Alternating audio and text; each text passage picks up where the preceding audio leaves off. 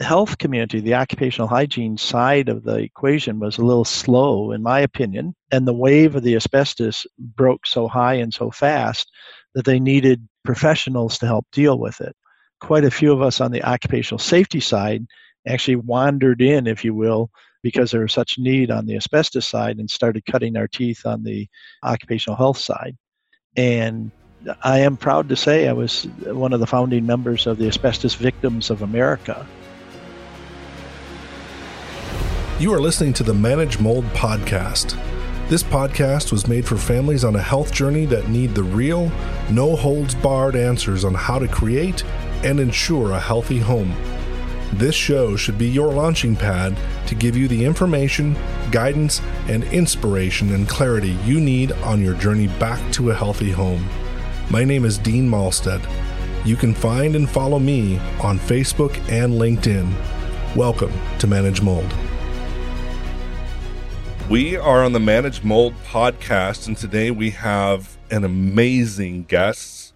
This is one of my favorite people in the world uh, because this person and his wife, this is Michael Pinto, he brought our family through a really dark time in our life when we were dealing with the mold issues. So if you listen to podcast one, we told you about that story. And this is my, what I consider my chief mentor in the industry and in this realm of mold.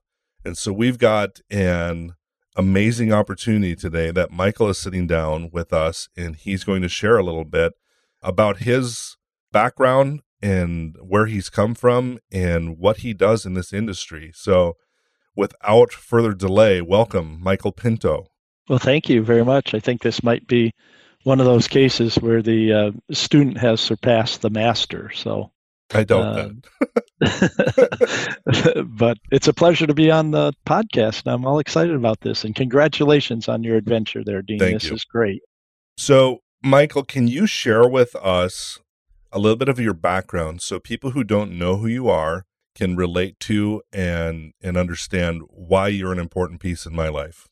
I certainly can, and I could start at a lot of different places, but I think it makes the most sense if people want to understand a little bit about me to go back to my college days. I started college at Western Michigan University, which is our hometown, and essentially was convinced that I wanted to be a teacher.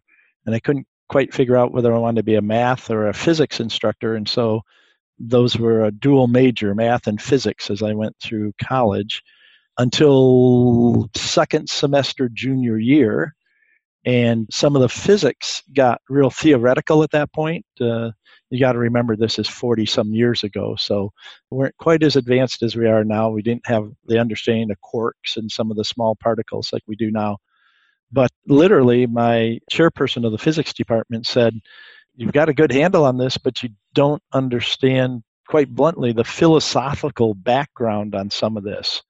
And he uh, suggested that I take a history of philosophy course so that we could put the context of the physics into the whole idea of how it works with us and what it means in a bigger picture of things.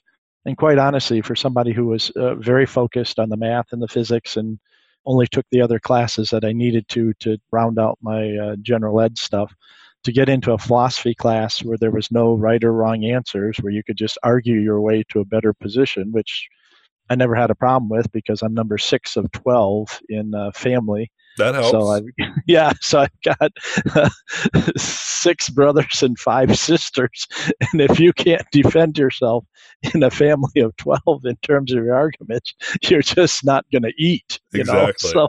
So, so getting into a philosophy class where there really wasn't tests that had right and wrong answers, or you didn't have to show your work necessarily, was quite liberating. And it just so happened that the philosophy department was about to be closed as a separate department, and they needed more graduates. And uh, kind of being young and stupid at that point, feeling liberated my senior year, I switched majors my senior year. Wow. It ended up, but actually ended up with a Bachelor of Science in philosophy as compared to a Bachelor of Arts in philosophy, and had my math and business minor and physics minor. So I had like three minors and then my philosophy major. But quite honestly, it was is kind of fun in college, that last year in college and all of that. But then I graduated and I was unemployable. So, what do you do with a philosophy major, right? Exactly. So, blessedly, a wonderful woman that I met in college, Susan, was a year ahead of me, and she had graduated as an elementary ed teacher and had a job, and she got a job up near the state capitol. And so, since she already had a job when I graduated, we moved up in that direction with her, and we got married that summer. And I had to find something. So, I worked on a farm that summer just to bring some income in and probably taught me more in those three months working on a farm since I'd never done anything like that before. And then uh, just kept casting around and ended up being able to find a job with the Michigan Department of Occupational Safety and Health, or MIOSHA. And they needed a statistician, and I was able to kind of convince the person who was doing the hiring that my math minor and my statistical background would be helpful for that. Right. So so I ended up actually uh, getting in on the uh, Michigan OSHA side of things and learning quite a bit about workers' comp and injuries, and then occupational safety and health and the regulations there. And given that we were newly married, and that was an entry level position, I figured, you know what, maybe I should learn a little bit more about this stuff so I can maintain a job. So uh, went back to school there right after we got married and got a uh, master's in public administration, and then took a number of other courses related to occupational safety and health.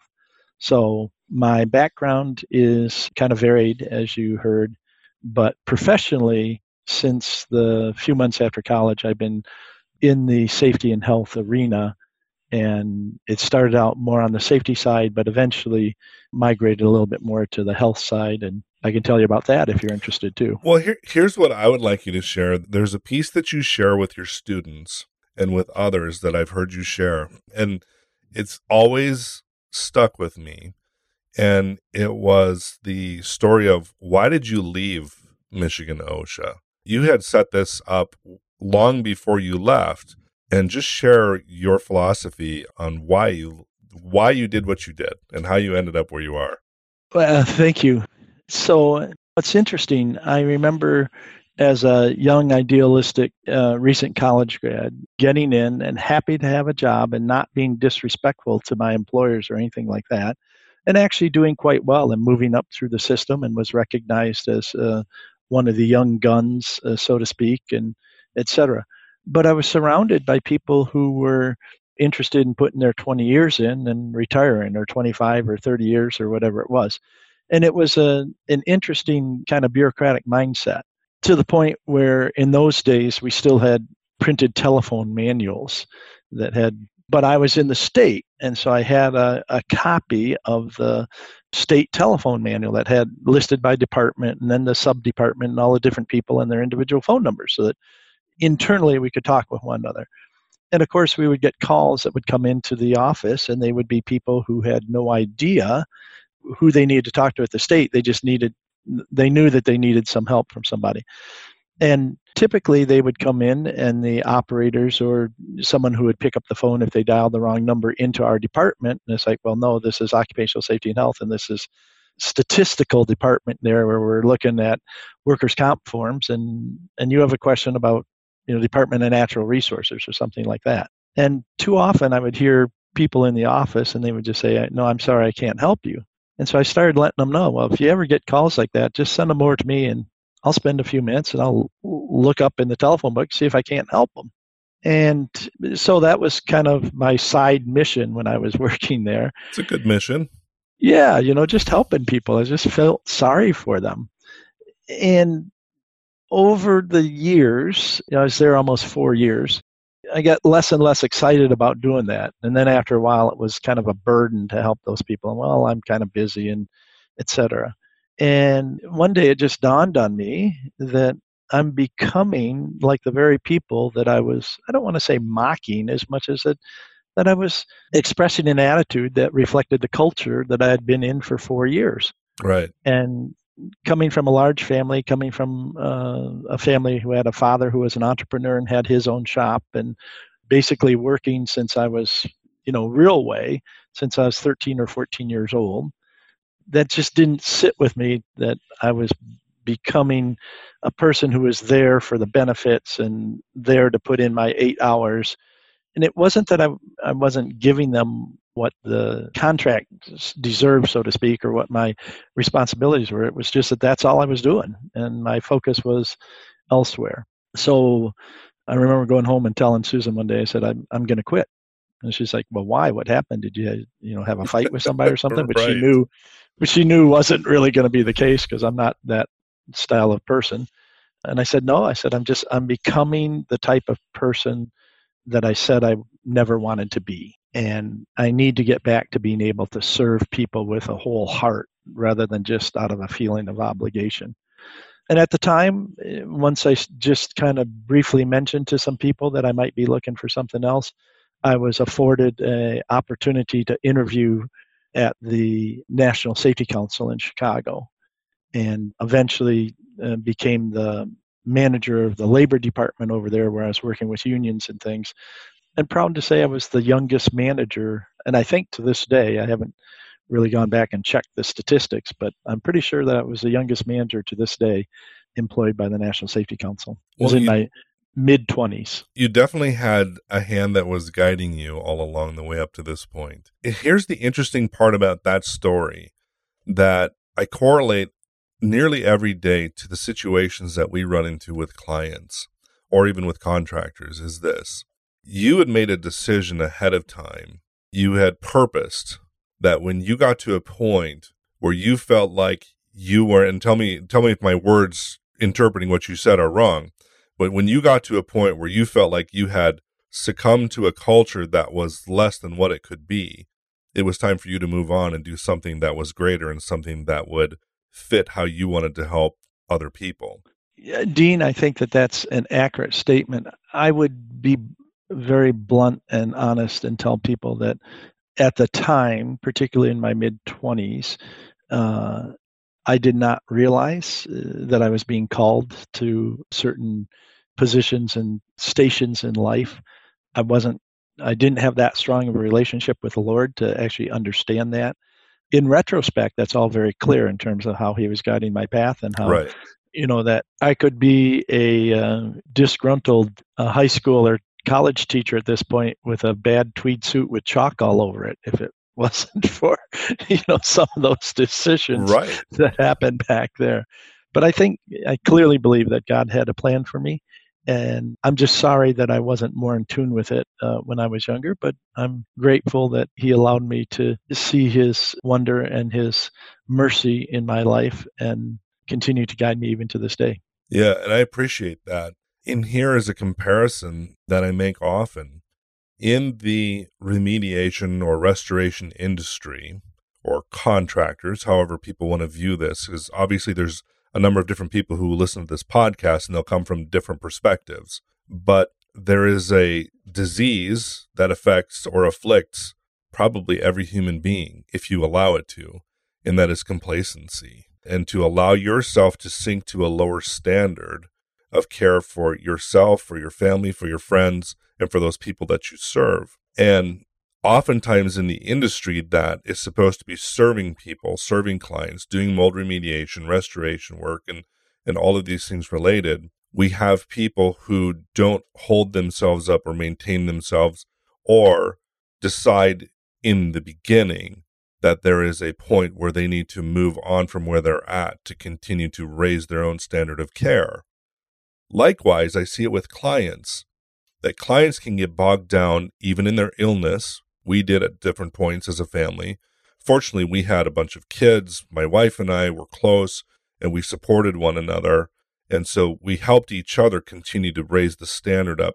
And then we had key people like you and Susan come into our life at really amazing moments that we couldn't have designed that also helped that. And my encouragement to people who would be listening to this podcast today is it is always easy to shift into neutral, but when you shift into neutral, you either come to a stop or you roll into or, or off the road to someplace where you probably don't want to be and you won't flourish. And so for the contractors who might be listening, it is my encouragement is always you need to cut a new edge every day and we need to always be improving ourselves and our delivery to our customers. And to the clients, you also always need to be cutting a new edge every day, even when it's really difficult. And people don't realize, and part of, you know, there's so much to each of our stories, but there was one particular part of my story that was the beginning of 2014. And Michael, you probably have forgotten about it, but you might remember it. There was the point in the training that I was going through with you, which was three phases of training through the mold remediation technician, the mold remediation supervisor, the mold remediation professional. And when you get to that third level, you are required to write a paper. And I was at probably my lowest point of health that I had ever been at. And I was ready to give up the ship. And you didn't allow it. And from, from your standpoint of encouragement, and you encouraged me to move forward, and you helped with the edits and things like that so that everything made sense and it worked out. And so here we are today it was those points where we have people come into our life. And when we accept that from people, and in fact, when we're looking for those points from people, we don't realize how much energy and how much stamina that can actually build back into us. But if we just accept it and move that way, coupled with the decision that we're never going to shift into neutral, it's amazing where we can be one day that seems really dark. And I'm talking to the clients right now who may be sick and who may be in homes and situations that seem bleak. But if you just hold on to those two principles, it's amazing where you can be even a year or two from now. And that's why that story to me has always been one of my favorites because you demonstrated to me that there's a purpose and an intent about life. Not that you always know what it means, but that that principle is guiding you. So that was key to me. Well, thanks for reminding me of some of that. I think the other thing too, though, is that at least for the clients that I'm dealing with, and you mentioned Susan, my wife, several times. She's ill right now, so she's it's not a mold related disease, uh, but it is serious disease, and so we've been walking through that issue. But I think it is an, an awareness that it's easy to slip into, as you say, neutral. It's easy just to go to work every day and do the minimum that you have to do, and maybe stretch on occasion to finish a project or something like that. But for the most part, just kind of glide glide along. I've got some experience now. I've got some history. Uh, this case is similar to the other one. I don't want to think real aggressively or don't want to put the effort into it. And so, well, we'll just treat this case like the last case, and we'll just treat this client. You know, there's some similarities might be helpful, but if you don't take each case uh, on a case by case basis, if you really don't dig in and find out what the people are going through suffering, thinking about. Uh, certainly, we want to apply knowledge from one case to another so that we can keep moving forward. But there's no identical cases, and we have to be careful that we don't become complacent as consultants and contractors, that we just set up, well, we'll just set up this containment like we set up yesterday's containment. We'll set Correct. up the negative air machine the exact same way that we did over here because this building is the same size and looks similar but where's the mold? What's the purpose? What are we here for? How does that have to adjust for each one? As you probably remember me saying in the classes, each time you have to read it. You have to read the room to figure out how to set it up. You have to read the client a little bit to figure out how to best help them. And there's more than a few times with, I'm careful. I don't press my faith on anyone. That's not I'm happy to share it, but I don't force it on anyone. But there's also some times, and I've had many yeses and several nos, where I've recognized that what's going on is also, you know, hurting them from a spiritual standpoint. They're at yep. a low ebb from a spiritual standpoint. And more than a few times, I've stepped out on a limb and just asked people in person or on the phone that I'm dealing with on a professional basis if it was okay if we uh, finish the conversation by letting me pray for them or with them, depending on what they want. Yeah. And the results always surprise me that some of the people that I'm most nervous about that I think might not be interested sometimes are the most interested, and others that I get a sense, well, they really should appreciate this. And sometimes they're the ones that will say no. But right. there is a dimension to all this. I mean, there's a physical dimension, there's emotional dimension, there's a spiritual dimension to it there's a mental aspect to it. And if there's one thing that I've learned, uh, and not just in the mold side of thing, you know, I've, we'll loop back in a minute. We'll talk about how have a experience in the asbestos field and other indoor contaminants, indoor air quality, and lead and radon and those sorts of things. But whether it's mold or whether it's some other contaminant that's impacting people, the reality is that it tends to impact their entire lives. You can't segment it and say, well, it's impacting the building. Usually, by the time we get involved, it is impacting the building, but it's also impacting their health. Yeah, correct. And if it's impacting their health, it often is impacting their relationships. How many times have you seen situations like this that either drive the couples together or drive them apart? Often. It is so sad for me to think back over the number of cases where we got involved that were mold related cases where there was actually something that was going on and by the time we actually helped them figure out what was going on and tried to get them to the right doctors to help them and stuff it had already irreparably damaged the marriage Yes. the spouse who wasn't impacted and now we know that there's a lot of genetics involved and so it's not like it's the person who's sick whether it be the husband or the wife or the children it's not like they have any control over that it's Yeah. A combination of the environmental factors and the genetics and just because their spouse has different genetics and doesn't have that impact and then they get the skepticism of the medical community and the rest of their friends and stuff that he or she is just a, a whiner and it's all in their head and Right. it's not really real because the quite bluntly a lot of the standard medical community is slow to catch up on these things and it it has impacts well beyond just the physical the emotional the relationship the spiritual you know how many times have you probably heard people like i have who said at their low points they just felt like god abandoned them they're Yeah. people of faith who are willing to give up their faith it's just Yeah. it's a horrible situation and if i and I, I think i'm speaking for you as well if we can be a help in those situations and just really let people know that there are causes for this in most cases. Those causes can be remedied both on the environmental side and now the understanding that the we were probably in my opinion 5 to 10 years ahead on the remediation of the building side than we, we were on the medical side. And the understanding that the remediation on the physical side taking care of the environment and then medical have to be matched and for a lot of people if you just go down one path and don't pick up the other they're never going to get better correct. they they have to be merged Yeah, and amazingly, we were able to see that play out in real time in our life. And it, everything you have said resonates exactly with me.